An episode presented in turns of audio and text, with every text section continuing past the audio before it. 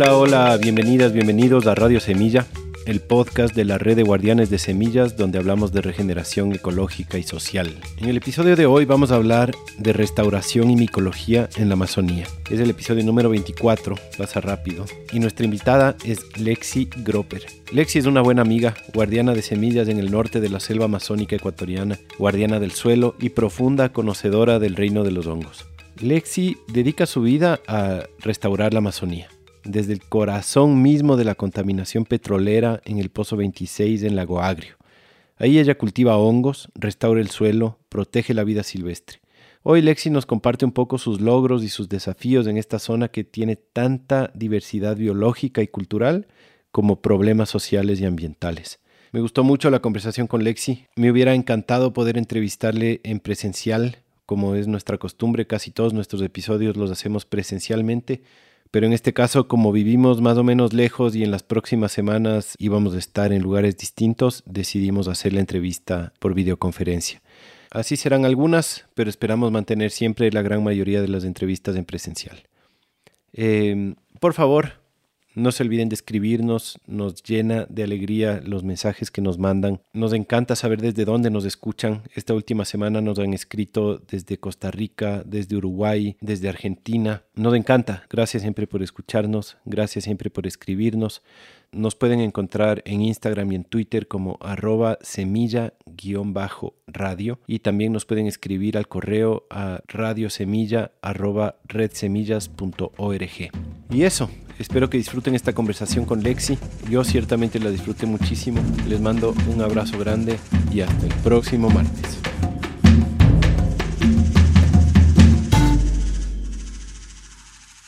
Hola Lexi, qué gusto tenerte aquí. Felipe. ¿Cómo estás? Qué gusto estar aquí, de verdad. Realmente he escuchado todos los, los podcasts de Radio Semilla. He aprendido muchísimo. Entonces, realmente es un honor estar aquí, así que gracias por invitarme a este espacio. Qué bien, ¿te has oído todos?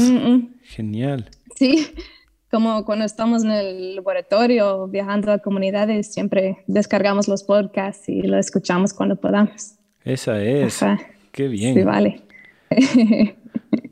Lexi, para comenzar, quisiera que nos cuentes un poquito de dónde vienes tú, como... Sí, ¿de dónde vienes?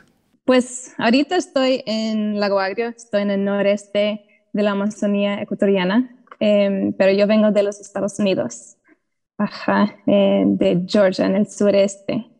Empecé queriendo ser médica, pero al final lo que, lo que me enamoré eran los hongos medicinales como tratamiento, como anticancerígeno. Entonces, lo más que empecé a estudiar los hongos, me fui a diferentes conferencias, Ahí conocí a Trad Cote y donde aprendí de las aplicaciones de los hongos como remediación de residuos tóxicos.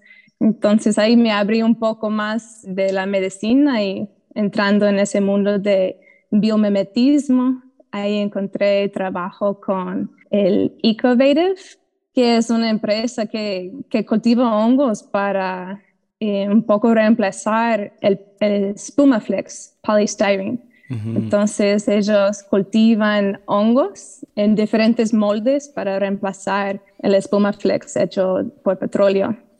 Hacen biomateriales ahí con hongos. Ajá, entonces ahí aprendí a cultivar eh, la técnica estéril para cultivar hongos. Aprendí de, empecé a aprender de ese mundo de la aplicación de los hongos no solamente para la salud, sino en la vida cotidiana, en el ecosistema, en textiles. Entonces ahí es donde aprendí también del Amazon Micro Renewal Project, que estaba haciendo un proyecto de bioremediación en la Amazonía ecuatoriana. Entonces ahí me apunté como voluntariado. Así viajé a, al Lago Agrio. Iba a quedarme tres meses y aquí estoy siete años después. En LA, Lago Agrio. qué risa, qué risa, nunca había escuchado eso.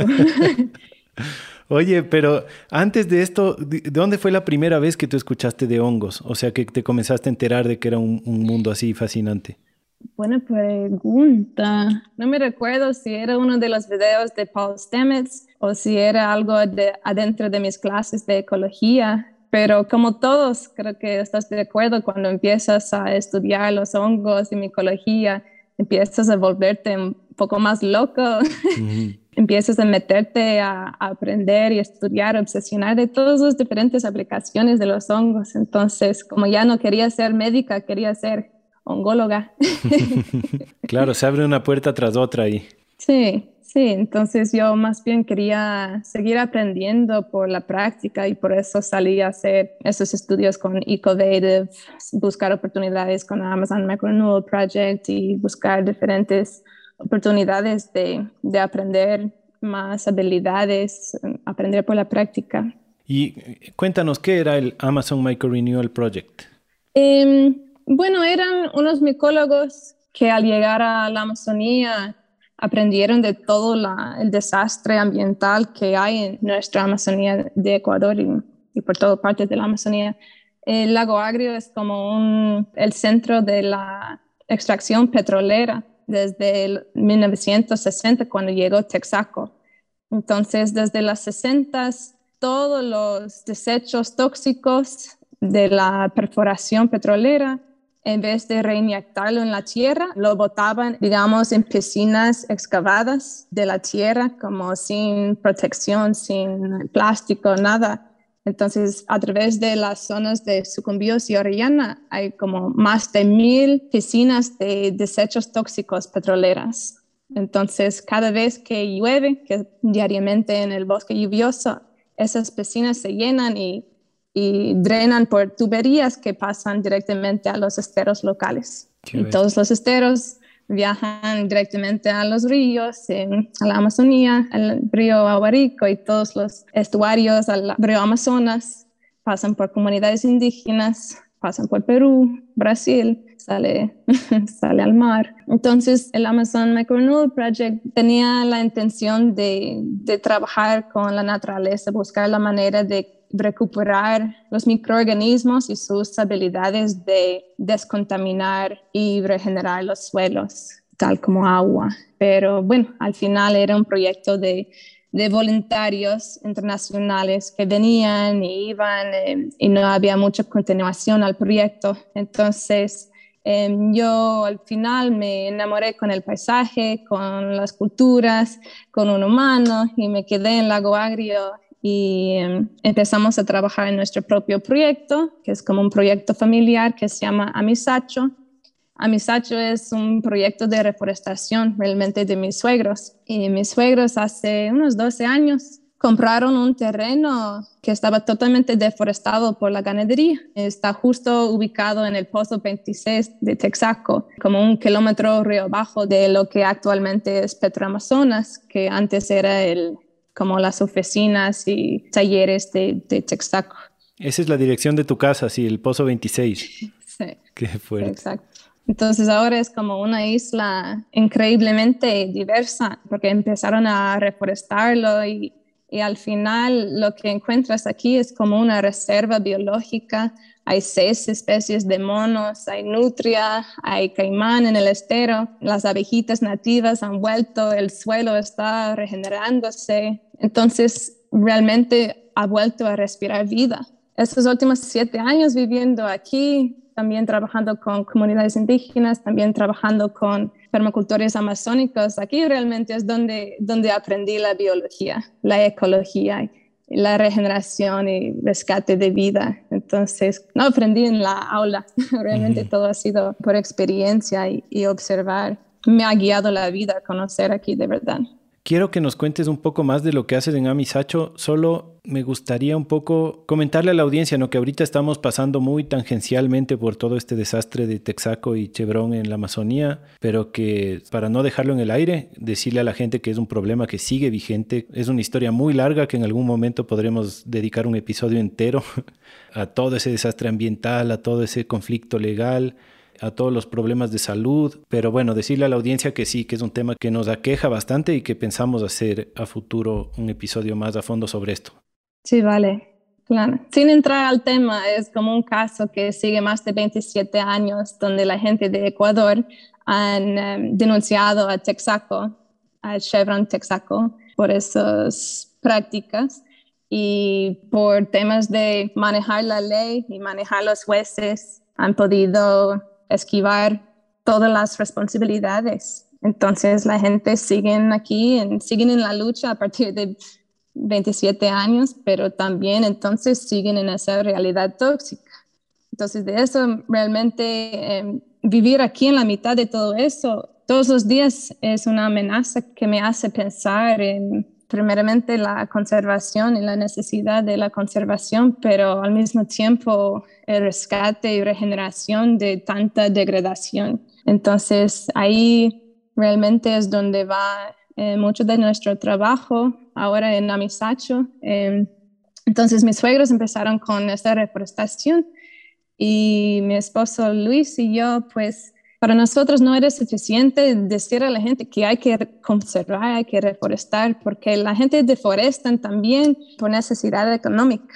Entonces, a, pesar de la reforestación, nosotros em, nos dedicamos también a, a enseñar alternativas a las economías más destructivas, digamos.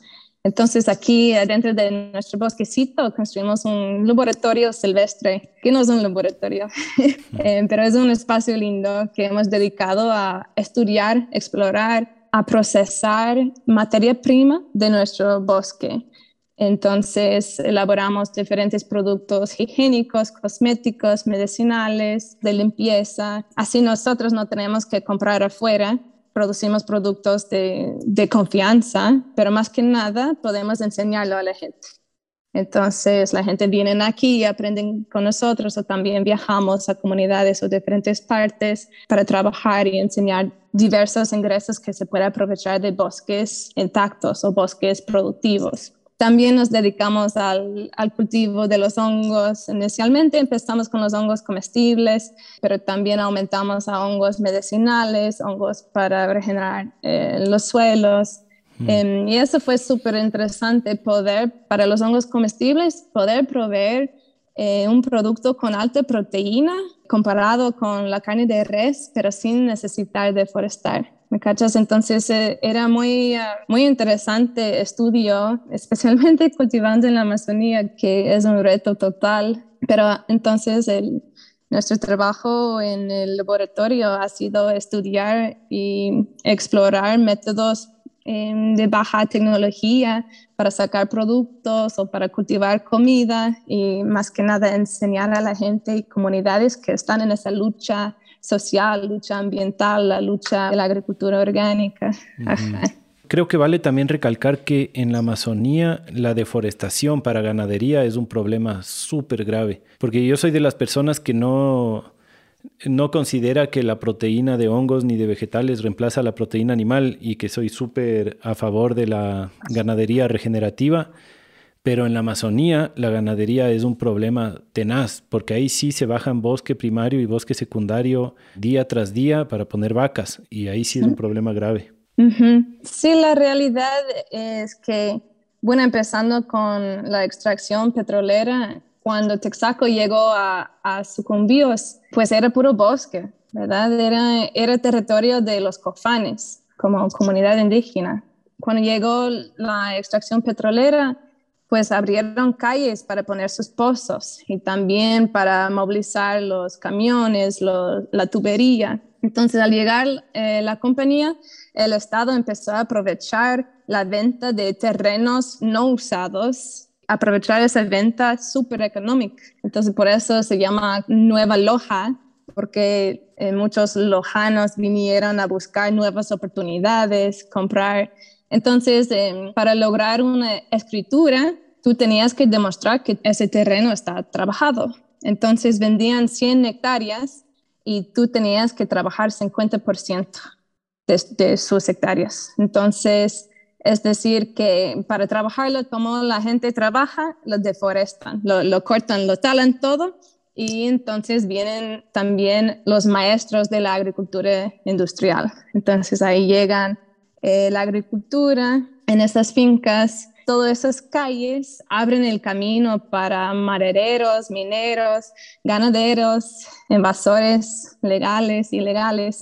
Entonces la ciudad se iba expandiendo, ¿no? Entonces, si miras en Google Maps, si miras la Amazonía, es totalmente fragmentado, menos los territorios indígenas como reservas.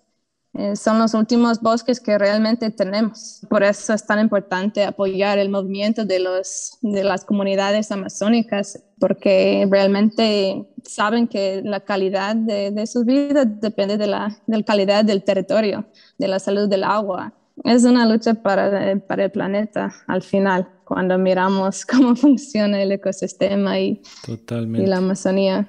Sí, es súper alarmante el, el, nivel al que se deforesta la Amazonía, ¿no? Hay esas fotos aéreas de lo que era hace un par de décadas y lo que es ahora, y es tenaz. Y claro, la solución, que es lo fascinante, es esto, ¿no? De cómo volver a darse cuenta que el bosque mismo, el bosque sano, es lo que mejor te puede dar alimento y medicina. O sea, el bosque cortado te puede, puedes agarrar esa fertilidad y, y sacarle unos 5 años, 10 años de provecho, pero el bosque vivo es medicina y alimento permanente para comunidades enteras. Entonces me parece súper valioso en ese sentido lo que ustedes hacen. Pero en Amisacho pasa un pequeño río que viene del pozo. Ese río viene con residuos de petróleo. Pues ese río nace adentro de Petroamazonas. Entonces, cómo funcionan las reglas y control calidad de agua en Ecuador, no hay control sobre lo que se desecha en el agua. ¿no? Eso ya sabemos bien y se ve claramente cuando nuestros compañeros indígenas que vienen a la casa y para llegar a, mi laboratorio tienes que cruzar el estero. Y siempre me, me, preguntan por qué está tan sucio el estero. Y simplemente al mirarlo es como que ellos se conocen la diferencia entre un río sano y, uno contaminado.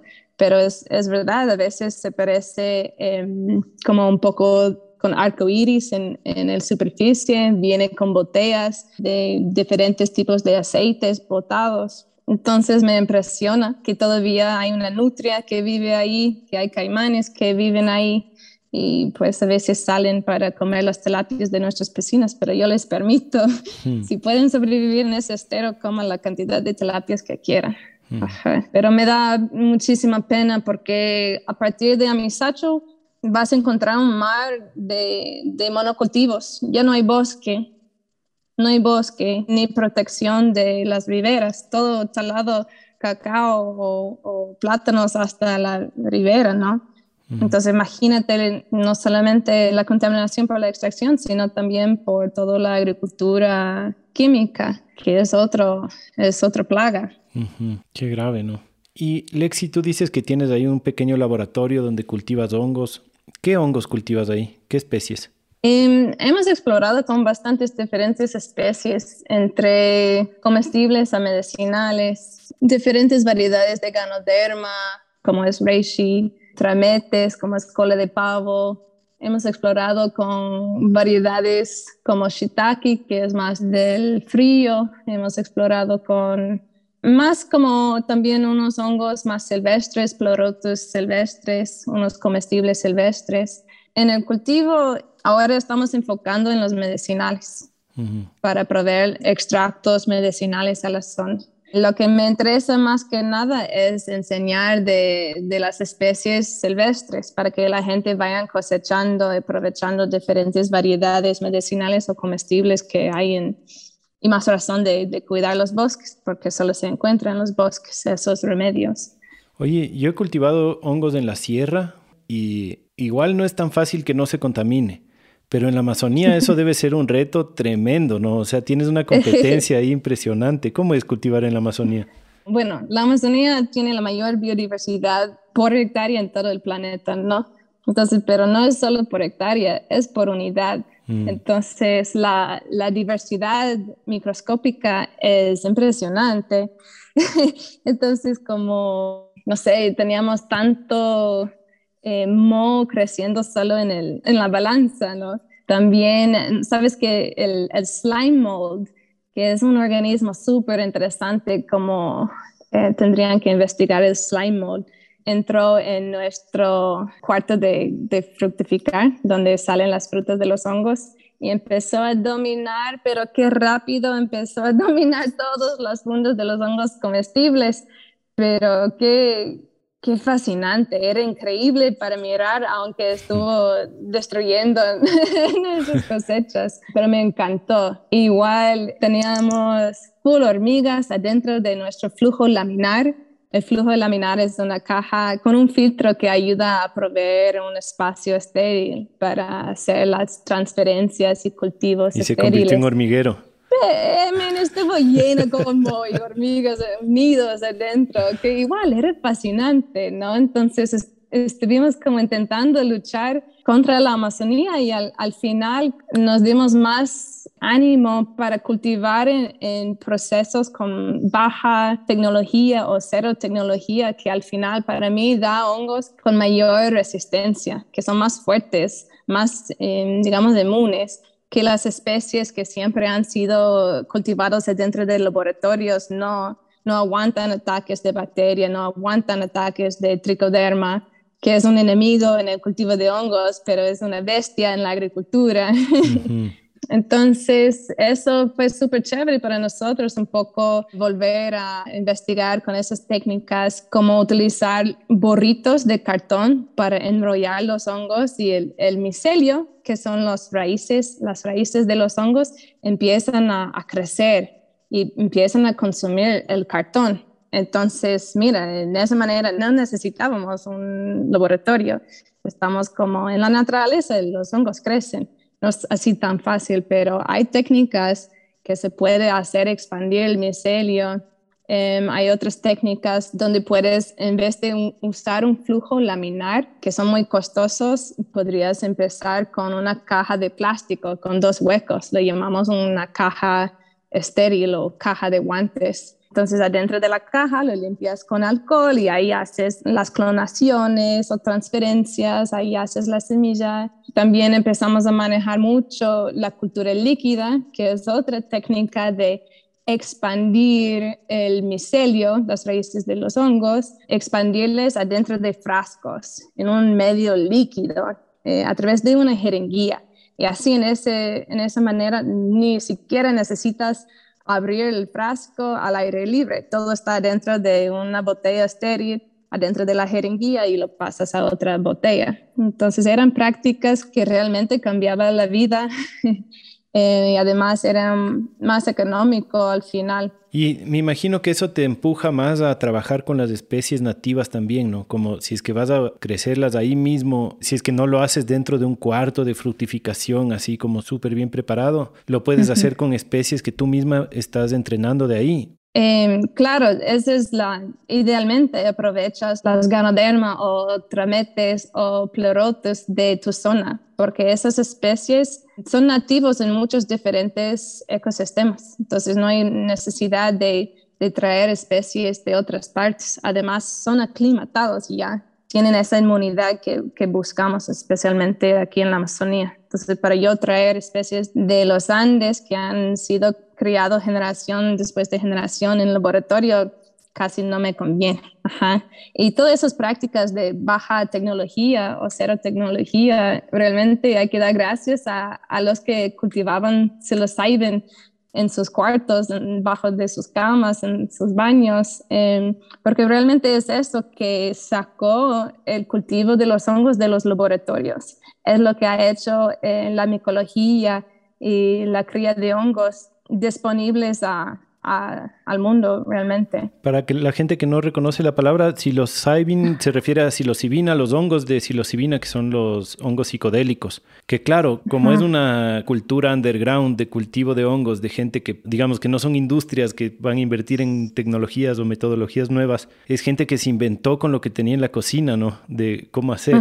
Y de hecho de ahí salió pues una de las más famosas técnicas de justamente del cultivo líquido y también la otra que le llaman eh, PFTech, que es esta que usan vermiculita y harina de arroz, que resultan técnicas súper útiles para cultivar otros hongos con casi nada de tecnología, ¿no? Sí, es realmente es como te hace pensar en tus recursos locales, tus ingredientes locales, eh, innovar, te hace pensar como los hongos, ¿no? Entonces, como a mí me gusta bastante, como he estado cultivando con mi esposo, que, que él nunca aprendió a cultivar hongos, nunca aprendió biología.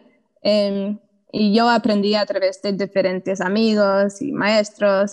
entonces, para él, como Nunca pensó que, bueno, hay que clonar el hongo, ponerlo en la placa Petri y la placa Petri está hecha de agar y, y, y procedes esos pasos. Entonces, para él, él simplemente al observar el hongo y su ciclo de vida, empezó a innovar también con métodos que observaba que funcionaba o no funcionaba y lo adaptaba a recetas amazónicas, como haciendo agar de, papas, o a veces las personas utilizan, em, dependiendo de, de, los desechos agrícolas que tienen en su zona, hasta comida de perros. Hmm. Eso es lo lindo del cultivo de los hongos, pero como cuando ya lo sacas de, digamos, las expectativas del laboratorio, donde nadie tiene acceso, puede salir muy caro. Ahora, ¿qué tecnologías nomás usan? Nos explicaste una que es esta de enrollar en el cartón para cultivar los hongos ahí en la Amazonía. ¿Tienen alguna otra adaptación que hayan hecho, alguna otra cosa que se hayan inventado que nos puedas compartir? Realmente doy gracias a todos los que me dan ideas y lo que me comparten sus recetas. Cultivar en baldes también es otra habilidad donde puedes traer troncos o puedes traer los hongos mismos y adentro de, de baldes como un tanque de 55 galones puedes perforar las paredes para que entre aire y ahí lo llenas con diferentes sustratos según tu hongo, ¿no? Entonces hay hongos que consumen madera, ¿verdad? Que salen de los troncos. Entonces mayormente queremos dar una receta igual a su hábitat. Por ejemplo, si voy a traer una ostra silvestre, idealmente mi sugerencia es empezar con ese sanduche del cartón. Y es como da un mayor chance que se expande el micelio y sea una semilla más fuerte, así que cuando lo pongo en el balde con los otros sustratos tiene un mayor chance de, de correr. ¿Nos puedes de pronto contar así como un paso a paso de un ejemplo específico, como para la gente que todavía no cacha de hongos? Pongamos este, ¿no? De que conseguiste un hongo ostra silvestre en el bosque y le quieres llevar a tu casa y tratar de hacer fructificar en un balde. ¿Cómo es el paso a paso? ¿Qué parte del hongo usas para expandirle así? Ya, si estamos hablando de, bueno, puede ser cualquier hongo, sea algo parecido a una ganoderma o algo parecido a una pleurotis, que es hongo ostra, lo traes a la casa. Lo que nosotros sabemos hacer es hervir un pedazo de cartón para que se sature en el agua. Lo apagamos y lo drenamos el agua. Lo exprimimos hasta que no caen gotas, lo exprimimos hasta que esté húmedo. Y de ahí lo, lo partimos el cartón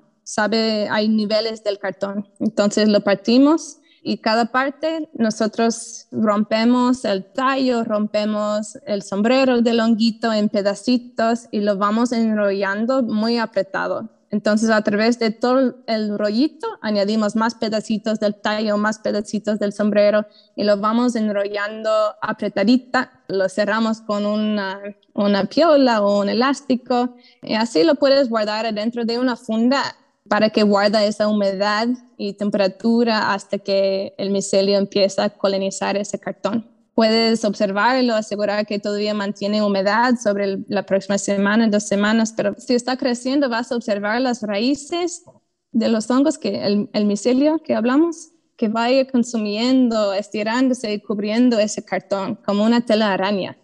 Y eso es súper, súper bueno. El micelio es blanco, entonces, si ves otros colores como polvitos, eso sería como un contaminante, no sería nuestro hongo eh, como el ostra que estamos cultivando.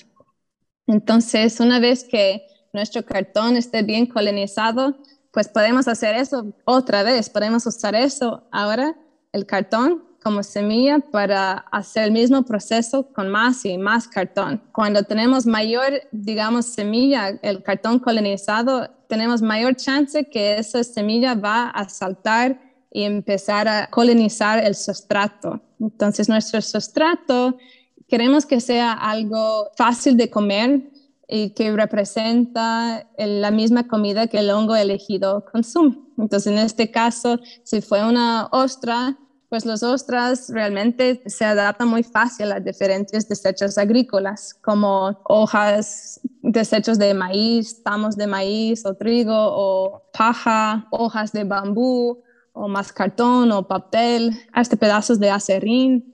Es eso, es un juego de hacer el micelio correr lo más rápido posible. Hay que humedecer el sustrato, pero no demasiado, no lo queremos demasiado aguado, porque ahí empieza a favorecer bacterias. Entonces es como sabiendo una buena receta del sustrato, una buena humedad.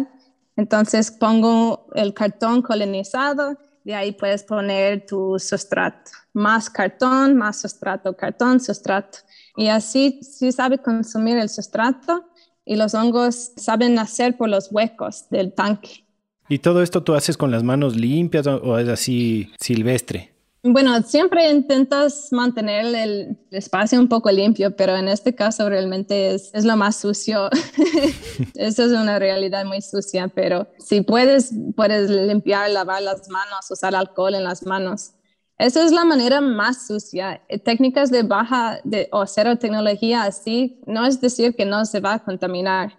Eso depende de la semilla, qué tan eh, rápida crece y qué tanto puede pelear con la otra diversidad local como bacteria y otros mohos y hongos. Y de ahí hay otros pasos diferentes donde tú puedes, digamos, limpiar el sustrato con diferentes técnicas como al vapor, con calor, puedes hervirlo y después hacer el mismo proceso. Es un juego de saber hasta dónde necesitas más cuidado. Lo más limpio que está tu sustrato, necesitas usar un espacio más limpio. ¿Tú dirías que esta técnica de cero tecnología, cero costo, hasta dónde puede llegar? Es decir, una persona que le interesa es más como para hacer un experimento y ver qué crece, ¿O tú crees que puede llegar a alimentarse a sí misma o a su familia de hongos solo con estas técnicas así de sucias, digamos, como tú dices?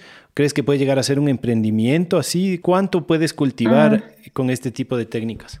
Yo creo que esas técnicas sí valen para el consumo propio. No sé qué tanta continuidad para una familia como cada semana. Eso depende de qué tanto vas a poder criar.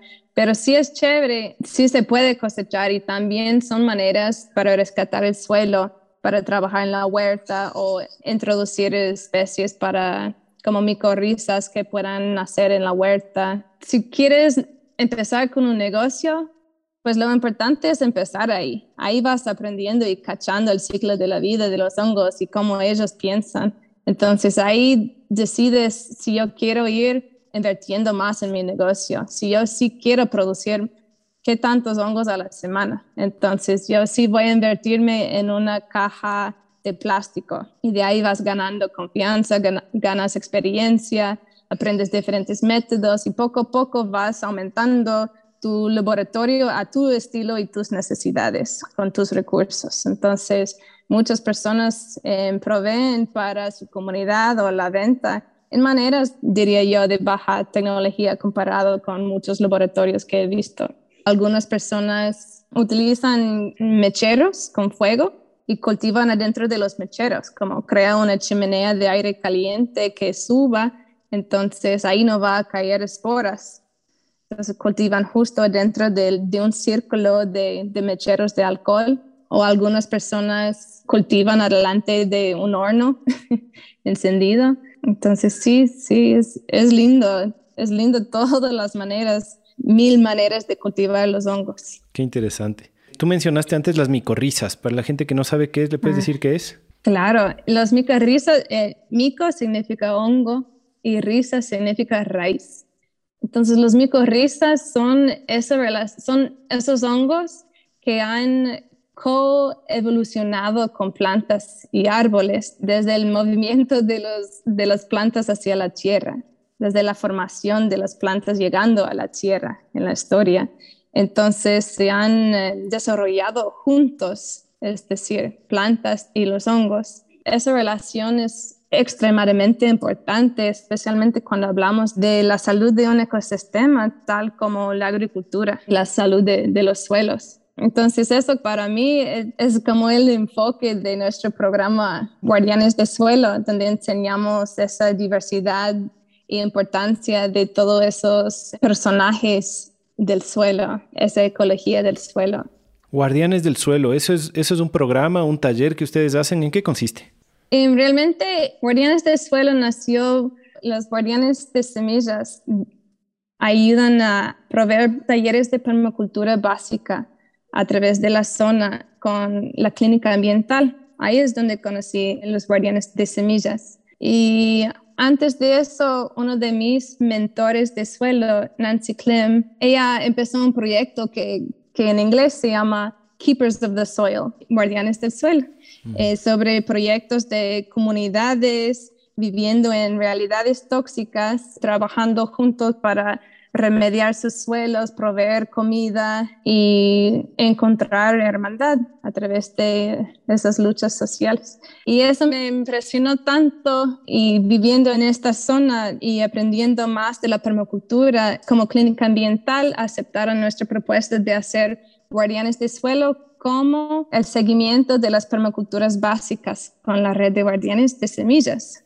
Entonces, ese tema del suelo para mí era realmente como volver la literacidad ecológica, como la habilidad de entender cómo funcionan nuestros ecosistemas. Literacidad sería alfabetismo. Alfabetismo, alfabetismo, cómo entender eh, los ciclos de nuestro planeta porque para, para, nosotros era importante empezar a identificar las diferentes fuentes de toxicidad al nivel de la casa. ¿ya? Entonces ese curso es a través de utilizar lo que aprendemos en la permacultura, ¿no? Cómo entender nuestro paisaje, nuestra casa, nuestro terreno, identificar las diferentes fuentes de posibles contaminantes entrando en, en nuestra vida, sea por el aire, sea por el suelo, el agua, nuestra comida, nuestros productos higiénicos, ¿sí? Y empezar a identificar alternativas, qué se puede hacer, ¿verdad? Entonces, Nancy, Nancy Clem, me presentó esa idea de deep mapping, que es como mapeo profundo, y es interpretar un paisaje no solamente al mirar la topografía, sino interpretar el clima, interpretar la historia de este sitio, qué ha pasado aquí, qué manejos a la tierra han tenido, han tenido contaminación aquí, por qué, qué cultura existía aquí, cuál es la historia del pueblo aquí, cuáles son las realidades económicas del pueblo que vive aquí actualmente. Entonces, empiezas a construir un mapa mucho más, digamos, multidisciplinario para poder hacer propuestas verdaderas porque la remediación en nuestra zona no existe. Toda la remediación viene del Estado, pero si preguntas a cualquier ciudadano por aquí, la remediación realmente no existe, eh, no funciona, no incorpora a los locales, no incorpora realmente el clima amazónico, la realidad amazónica y al final lo que sale de los centros de remediación es suelo contaminado, son esteros contaminados y el aire súper tóxica todavía. Y lo que a través de empezar ese curso me di cuenta que no ha sido solamente el petróleo contaminando nuestras casas, sino la agricultura química, la agricultura industrial. Como en tan pocas generaciones hemos perdido el conocimiento de la agricultura orgánica, la agricultura regenerativa. Entonces, todos se han hecho dependientes de echar glifosato, que todavía es legal aquí en Ecuador y de hecho es como regalado en las ferias como premio. Glifosato del Roundup, ¿no? Este, este producto de Bayer Monsanto. Claro, glifosato, que todos tienen estudios demostrando sus propiedades cancerígenas y toxicidad en el suelo y para la vida acuática. Y entonces era eso. En la clínica ambiental hablamos mucho de esa metáfora entre la calidad del suelo y la calidad de nuestra piel y en nuestra zona hay mucho cáncer de la piel. Entonces, lo que cuando visitamos diferentes fincas, lo que se ve son suelos intoxicados, compactadas, eh, degradadas, rastradas, quitados todo su, eh, la ropa del suelo, dejados pelados, erosionando. Entonces, es esa oportunidad de, en los guardianes de suelo de volver a reconocer qué es suelo fértil y qué suelo degradado. Entonces, si, si hago simples preguntas, digamos, a, los abuelos o a las madres, a las abuelas, les pregunto, ¿dónde encuentras las mejores cosechas? Y siempre dicen en, en la tierra negra. ¿Y dónde encuentras la tierra negra? En el monte, donde hay vegetación. Entonces van solitos reconociendo las características de tierras fértiles. ¿ya? Entonces hablamos de eso, de entender el, el, bosque y sus ciclos de nutrientes, donde crecen las plantas, caen las hojas, los microorganismos los descomponen y liberan esos nutrientes en el suelo y, y literalmente producen humus, esa tierra negra, la fertilidad. Entonces eso es a través de los guardianes de suelo, sacamos el microscopio y miramos esas diferentes muestras de suelos. Mostramos el suelo del bosque, el suelo debajo de ese aguacate, el suelo que ha sido fumigado, el suelo de ese terreno compactado, donde literalmente podemos mirar quién está ahí o quién ya no está. o si esa planta eh, está con una plaga, podemos mirar las raíces y observar quién está literalmente comiendo las raíces de la planta desde adentro, esas plagas.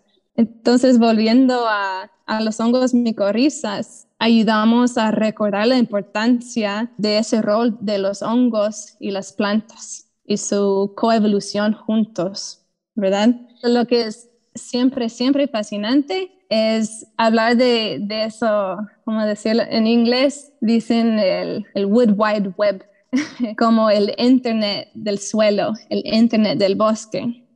¿Y qué quiere decir eso? Es literalmente como los hongos micorrizas crecen como una tela araña debajo del suelo, se extienden como una extensión de los árboles. Los árboles manejan la atmósfera, como ellos tienen sus hojas en el aire y chupan el carbono y dióxido de carbono del aire y la luz y, y sacan esos alimentos del aire y lo mandan a sus raíces. De hecho, en fotosíntesis eh, las plantas mandan hasta entre 30 hasta 80% de azúcares a sus raíces. ¿Y por qué mandarían todo ese azúcar a sus raíces? Porque están alimentando a los microorganismos beneficiosos para que habitan sus raíces y se quedan ahí. los azúcares que el árbol manda hace como una llamada, invita a bacterias que fijan nitrógeno para que vivan directamente y habitan directamente en las raíces. Entonces la bacteria acepta los azúcares y como intercambio le dan nitrógeno al árbol o a la planta. Igual las plantas guardan azúcar y le dan a los hongos micorrizas. ¿sí? Los hongos micorrizas, como si puedes imaginar, las raíces tienen, no sé, mil diferentes puntos de raíces. Y en esos puntos hay una simbiosis donde empieza el hongo a penetrar y literalmente ser parte de la raíz. Entonces, de repente, el árbol que no puede caminar, ahora puede extender hasta 100 veces más la distancia de sus propias raíces. Entonces, el árbol le da azúcar al hongo y el hongo al intercambio se va y viaja por el suelo, cuatro por cuatro en ese terreno del suelo, luchando con bichos, otros organismos, otras bacterias, descomponiendo hojas caídas o troncos y le trae al árbol agua, fósforo, nitrógeno, potasio y todos los otros minerales que la planta necesita y en la dosis que necesita. Entonces hay como un internet de comunicación, hay, hay monedas de intercambios, hay mensajes que manejan y mandan desde largas distancias debajo del suelo. Si puedes realmente imaginar eso y también entender que varios árboles, hasta de diferentes especies, pueden conectar a esa misma red de hongos. Entonces ahora tienes varios árboles mandando nutrientes y mensajes entre ellos. Mayormente son árboles relacionados que tienen algún lineaje, pero también un árbol puede tener varios diferentes tipos de diferentes especies de hongos micorrizas. Entonces se va aumentando todavía más esa red inteligente. Y de ahí puedes tener varias especies de hongos micorrizas que se juntan y se conectan y conversan. Entonces, de repente, un árbol, cuando miras ese mirada un poco más atrás, toda esa selva está conectado y comunicando a través de esa red de comunicación debajo del suelo. Y cuando las semillas recién caen y las plántulas están saliendo de la sombra, pues no pueden hacer fotosíntesis, no pueden producir azúcares por la sombra. Entonces, los micorrizas le proveen todo lo que necesita ese árbol hasta que logra llegar al sol y de ahí el árbol empieza a alimentar a, esos hongos. Al entender eso, al entender esa evolución y interdependencia entre los árboles y sus microorganismos en el suelo, siempre, no sé, me hace pensar entonces, ¿qué pasa cuando echamos insecticidas, herbicidas, fungicidas, ¿no? Cualquier cosa que termina en sida. Sida significa matar. Es una, una destrucción a la fertilidad del suelo y a la inmunidad de esa planta. Entonces, para mí, eso es lo que es esa historia que queremos que todos escuchen, desde la agricultura, pero también a los constructores, a cualquier persona que tiene terreno para que entiendan esa importancia de la fertilidad del suelo, la vida del suelo, cómo conservarlo, pero también cómo se puede regenerar. Eso es lo, fascinante de la habilidad y necesidad entonces de regenerar esa, esa diversidad. Entender en verdad la comunidad de la que somos parte de alguna forma, porque no es, no es algo ajeno a nosotros, es el suelo que nos sostiene a nosotros mismos, ¿no? Es como entender nuestra comunidad. Mm. Oye, y las micorrizas no son los únicos hongos que están en el suelo, ¿verdad? Hay millones de otros tipos de hongos que son parte de la comunidad del suelo. ¿Tú cachas de esto que mm, cómo es que la relación de la cantidad de hongos que hay en el suelo influye mucho en el tipo de ecosistema que está arriba? Recién aprendía que para, por ejemplo, cultivos anuales, digamos, si uno quiere cultivar maíz, no quieres una relación en donde haya muchos más hongos que bacterias. Quieres una relación más o menos uno a uno pero los ecosistemas perennes requieren de una mayor cantidad de hongos, ¿no? Entre esos micorrizas, pero también hongos microscópicos. Y la Amazonía, entiendo yo, es un ecosistema que depende fuertemente de los hongos, porque no es precisamente un suelo, digamos, es un suelo muy arcilloso, ¿no? No es que sea como tierra negra por todo lado la Amazonía, sino que más es como estos arbolotes parados en esta red, esta red fúngica por debajo, ¿no? Sí, los suelos amazónicos realmente dependen bastante de, los microorganismos y la presencia también de los hongos, porque eso es lo que da un, eso es lo que provee el ciclo de nutrientes por nuestra zona. Por eso dicen que aquí hay una capa super, superficial, eh, muy, muy pequeña de la capa fértil, porque hay esa descomposición tan rápida con los microorganismos y también entonces la biomasa del bosque lo absorbe tan rápido. Está siempre en un ciclo continuo, súper rápido por las temperaturas y la humedad de nuestra zona. Entonces, yo creo que depende de lo que estás cultivando, depende de también dónde estás. Lo que estamos aprendiendo es que, bueno, por toda la destrucción de ecosistemas y el cambio climático, estamos sacando más y más estudios sobre la importancia de, de hongos micorrizas, tal como otras variedades de hongos en el suelo y diversidad de microorganismos en general en el suelo. Entonces, algunas personas dicen que esa es la observación de muchos anuales crecen mucho más rápido.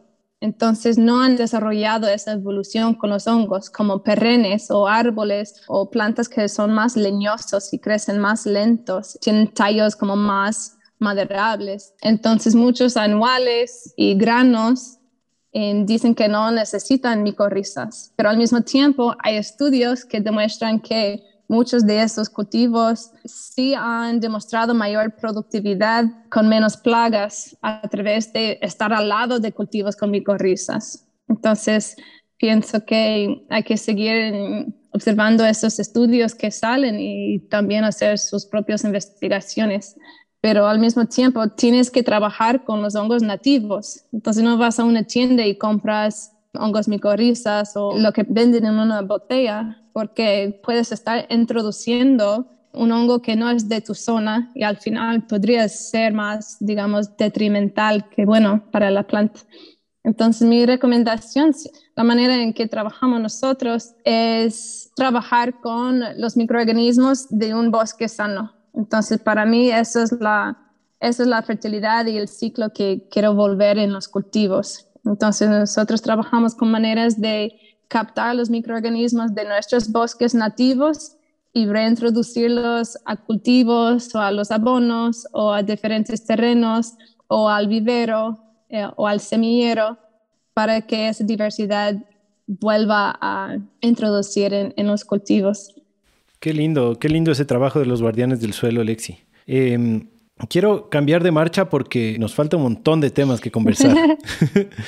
Eh, ahorita que estamos hablando de la Amazonía y del ecosistema, de cómo funciona, yo te he escuchado hablar de un río volador. ¿Qué es el río volador?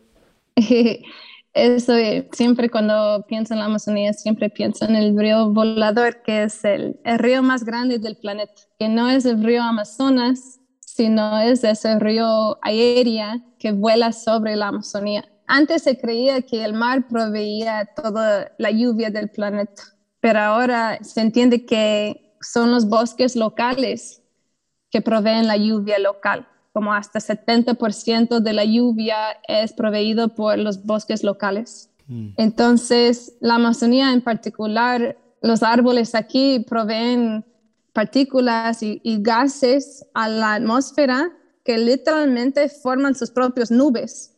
Entonces son como, son como bombas de agua, los árboles, que proveen sus propias nubes que permite la, la caída de lluvia. Hmm. Lo que también em, se ha demostrado es que, bueno, cuando tú miras el, por el satélite a la Amazonía, antes habían tres ríos voladores sobre la Amazonía.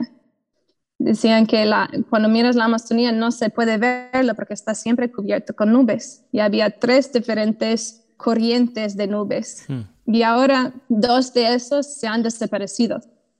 Por la deforestación en el sur de la Amazonía de Sudamérica, esos árboles ya no producen la lluvia, pues. Entonces se está observando mayor sequías, mayor incendios, elevación de temperaturas. Entonces te hace entender la importancia de mantener los... Siempre dicen que la Amazonía son los pulmones de, del mundo, pero realmente es como las venas, es lo que provee eh, la humedad del planeta. Entonces, esa lluvia que produce la Amazonía no solamente se queda en la Amazonía, sino también corre por la atmósfera y es lo que ayuda a regular la temperatura del planeta. Hmm. Esto es el cambio climático. Cuando el ciclo de la lluvia empieza a cambiar y las temperaturas empiezan a elevar. Entonces, mantener eh, volver a cargar las cuencas hidrológicas, las cabeceras, los acuíferos locales. Todo eso es importantísimo para mantener lo que es la Amazonía, mantener nuestros árboles que, que proveen la lluvia aquí, porque dicen que literalmente la Amazonía está al punto de convertirse a una sabana y no volver a un bosque lluvioso. Mm. la diferencia entre esos biomas es muy distinto por la cantidad de lluvia que provee. Entonces, la Amazonía, por su lluvia, puede sostener toda la biodiversidad de un bosque tropical de la Amazonía. Pero si perdemos la cantidad de lluvia, se pierde la cantidad de flora y fauna que se puede sostener. Entonces, eso realmente, entender los ciclos del carbono, entender el ciclo del agua, es, es eso, como decías, alfabetación, alfabetización ecológica, que, que, es entender cómo funciona nuestro planeta. Pero em, lo que me ha gustado mucho es ver cómo cuando hablan de proteger los ciclos hidrológicos, no solamente hablan de los árboles, sino hablan de los suelos fértiles, de los suelos con alta presencia de carbono, son ricos y negras en color, los que tienen vida, los que tienen alta presencia de hongos, porque los hongos, con toda su tela araña, también absorben agua y lo retienen en sus cuerpos. Pero los hongos, tal como bacterias y nematodos, producen como pegamentos que forman en la estructura del suelo la habilidad de retener el agua y humedad en el suelo. Entonces, realmente el suelo es, es, su propio mar, el agua que puede retener. Y todo eso obviamente filtra y recarga los acuíferos, las cuencas.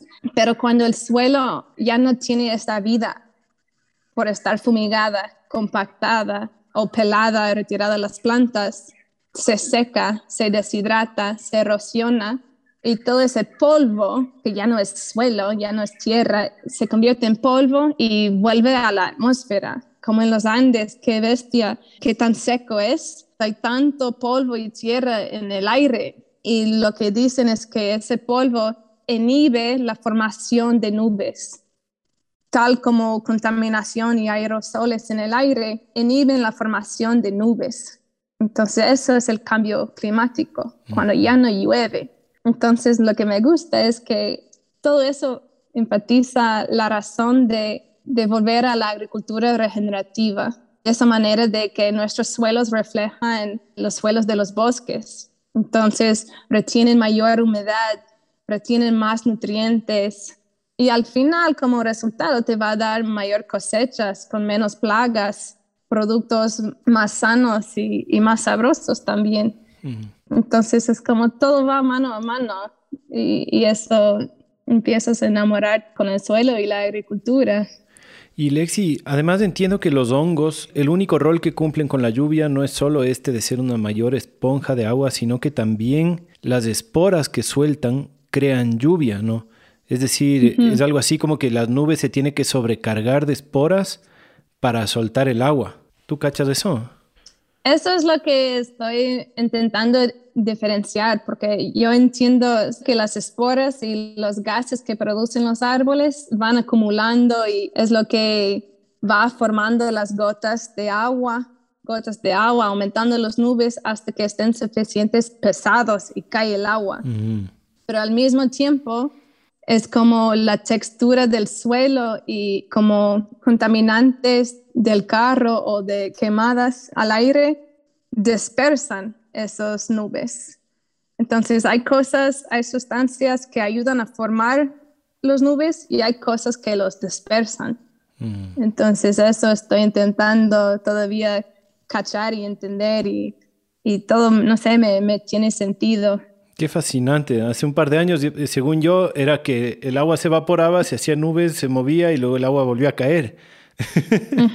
Pero claro, no, no, no, nunca nos ponemos a pensar lo complejo que es y cuánto involucra el resto de la vida el hecho de que haya nubes y de que haya lluvia. Sí, especialmente cuando empiezas a pensar en esa red inteligente del suelo y quién está manejando y comunicando con los árboles que producen esos gases y los hongos que producen sus esporas.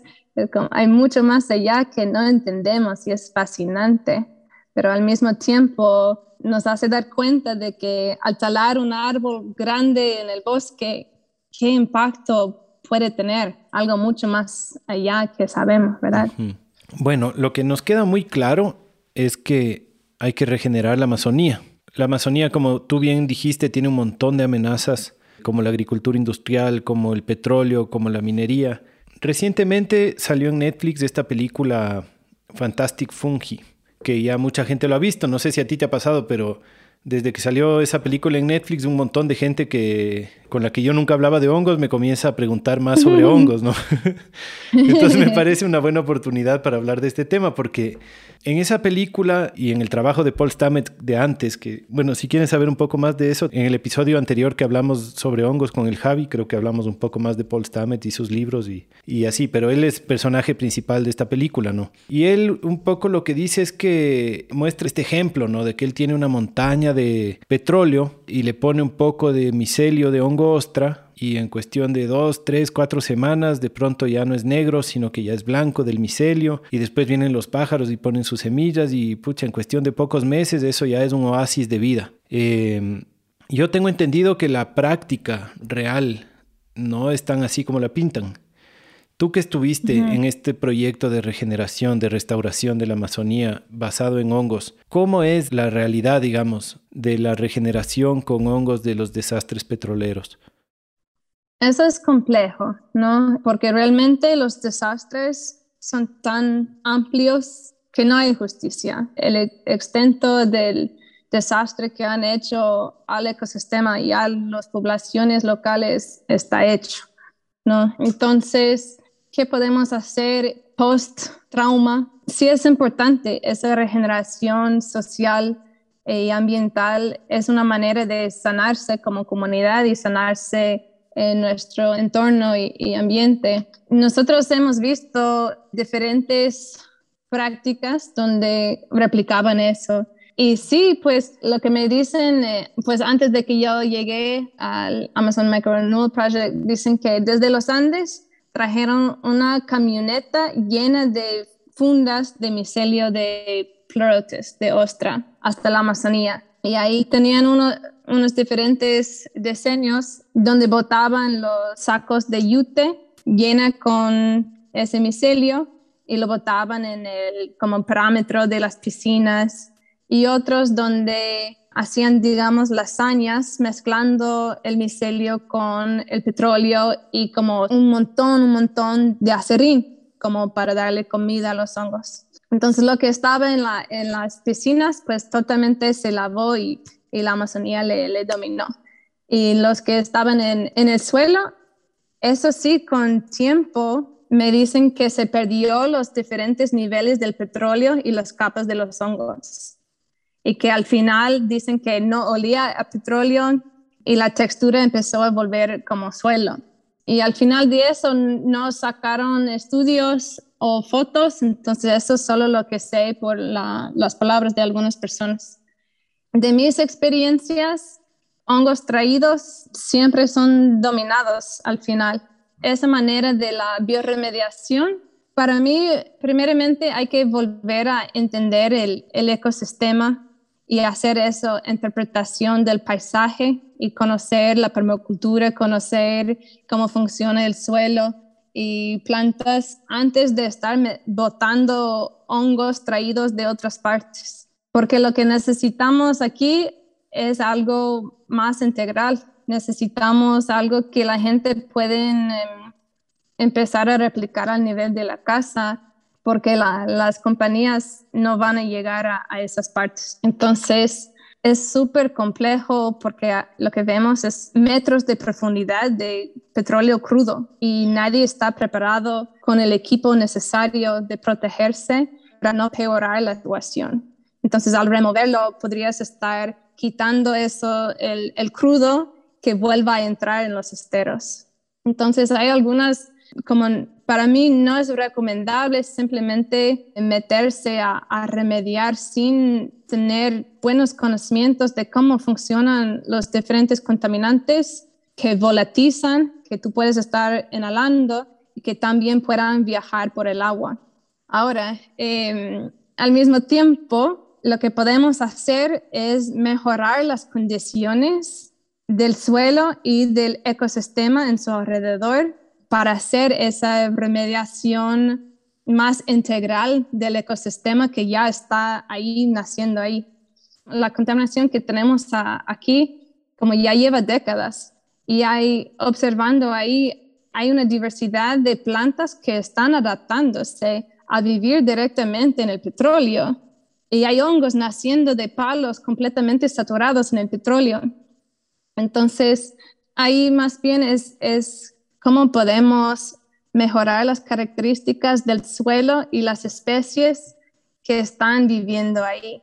Entonces se puede aumentar microorganismos, se puede aumentar los hongos que están naciendo ahí o puedes traer especies del bosque y hacer ese trabajo de rescatar la diversidad en, en esas áreas. ¿Me cachas?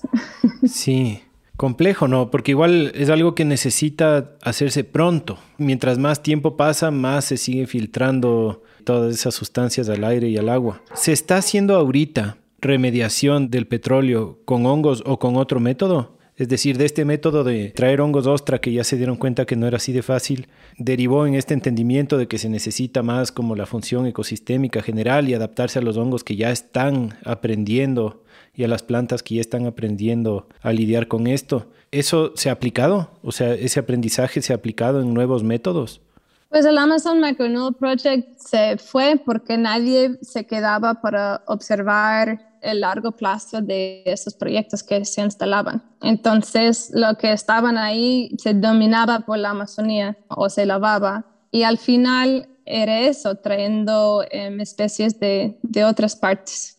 Entonces nosotros, como cuando yo vine a Misacho, empecé a observar como aquí mismo hay un, había un derrame en nuestro terreno por el pozo 26. Entonces ahí en esa parte lo que se observa es que em, diferentes plantas que fijan nitrógeno y, y otras raíces le han como encapsulado el petróleo ahí, como si fuera su trabajo de guardarlo ahí para que ya no siga regándose. Entonces yo no me siento que ahí debo estar sacándolo y trabajándolo. Lo que empecé a hacer en vez de intentar a explicar gente que toman el riesgo de, de, meterse en esa contaminación más que ya están expuestos, nos empezamos a, a hacer eso, de identificar las diferentes fuentes posibles de contaminantes en nuestras vidas. Entonces ya yo no sé de experimentos así directamente echando hongos sobre petróleo y lo que sabemos es que la bioremediación sí es una solución, pero toma tiempo. Eh, la naturaleza crece lento en su manera. Lo que no sabemos es que a qué se degrada el petróleo, a qué sustancia se lo degrada, a qué punto no está tóxica. A eso puedo, puedo compartirte de experimentos más directos y resultados solo veo en, en, los laboratorios, pero en la práctica ahí no, no, no sé muy bien. Qué cosa, ¿no? O sea, si bien los hongos tienen una... Es como que están adquiriendo un estatus de superhéroe entre los, entre los reinos.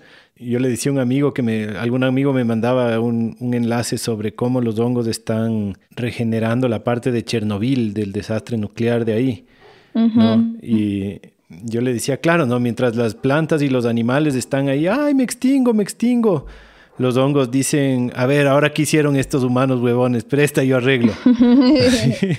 como que ellos van y enfrentan.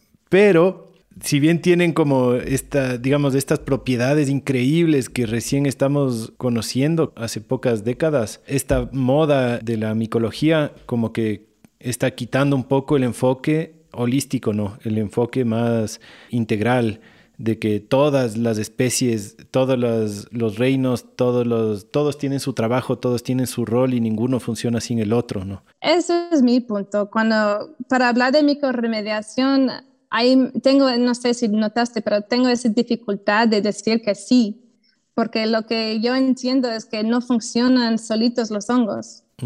Entonces, eso es lo que me ha enseñado la permacultura. Y cuando pienso en bioremediación, es eso. Es como si estás trabajando con un terreno donde fluye el agua.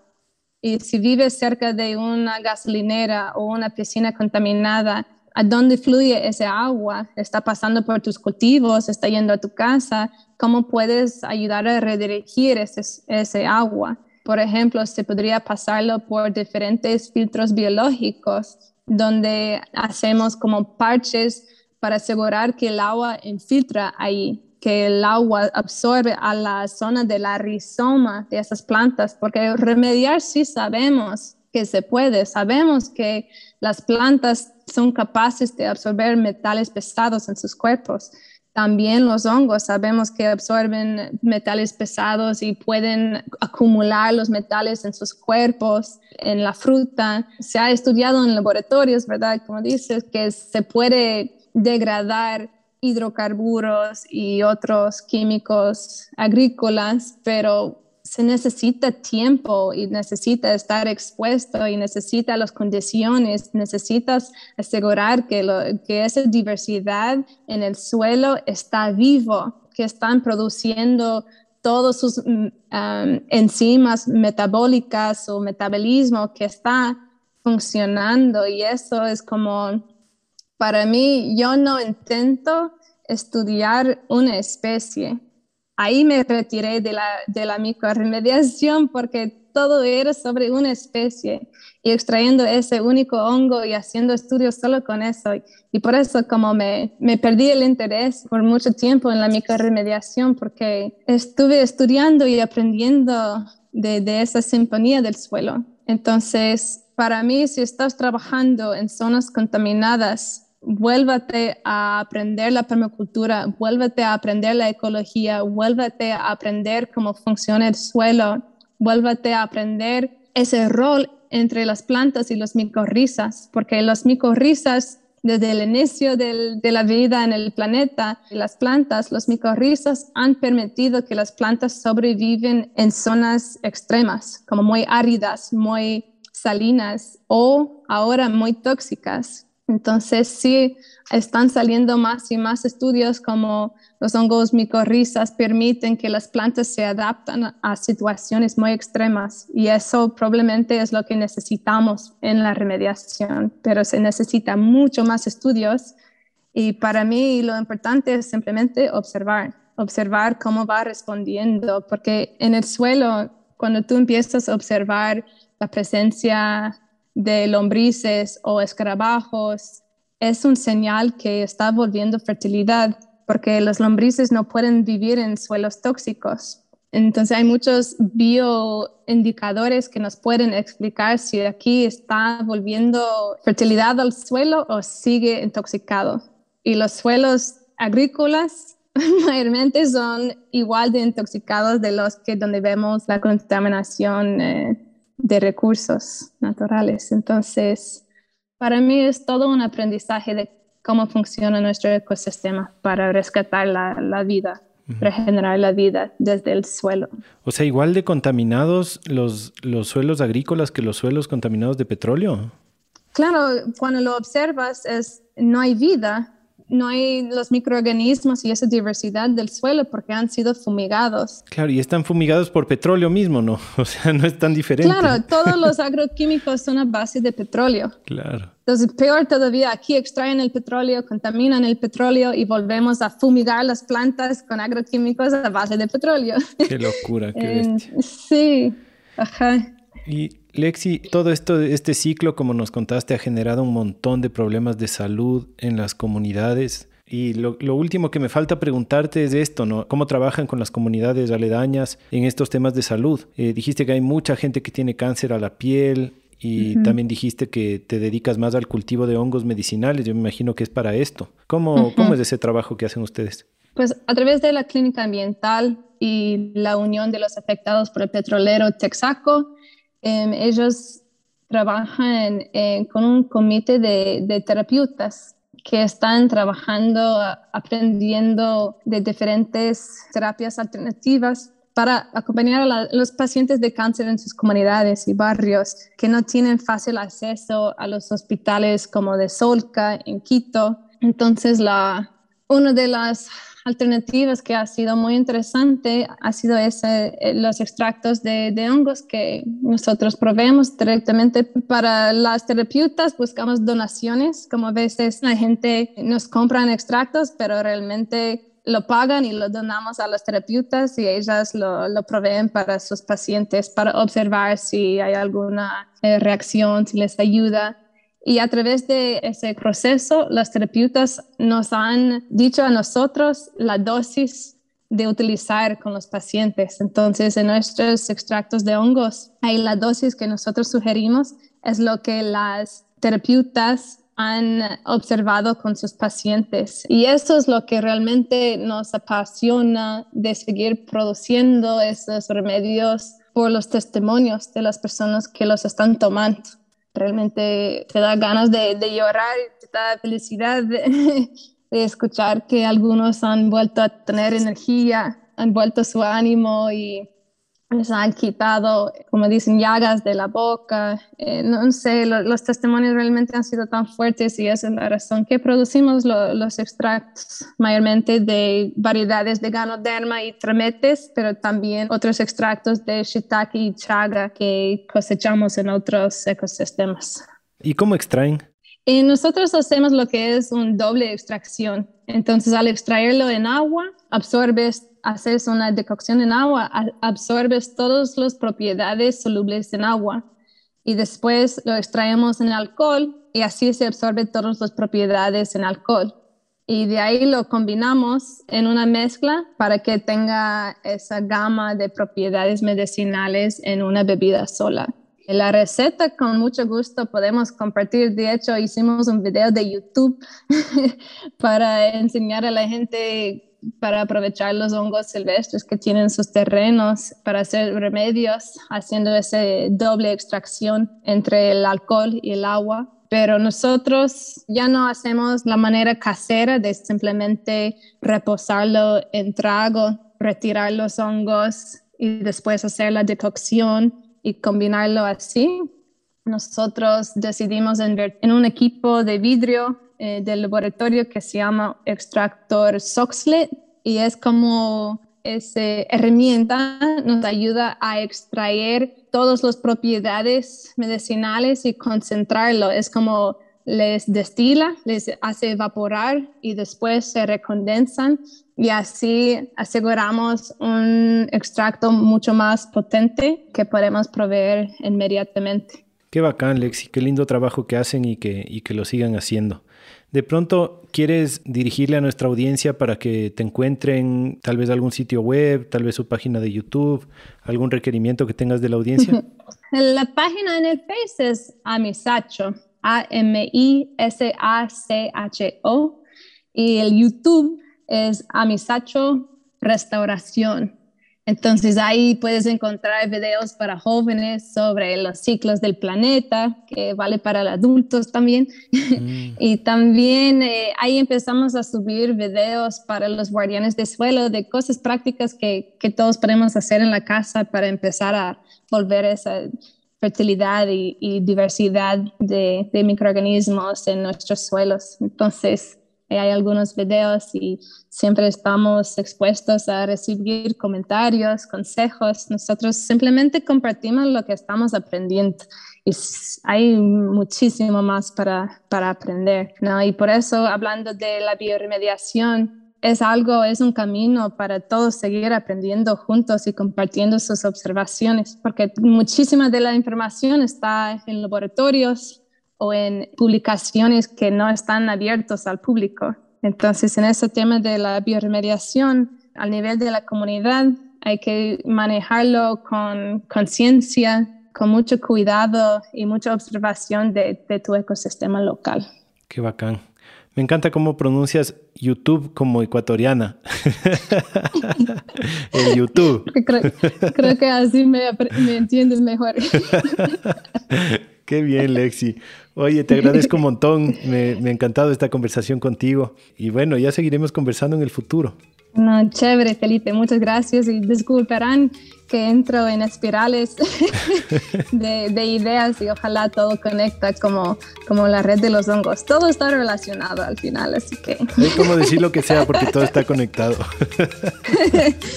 así que muchas gracias por todo. Gracias, Lexi. Un abrazo grandote. Chao, chao.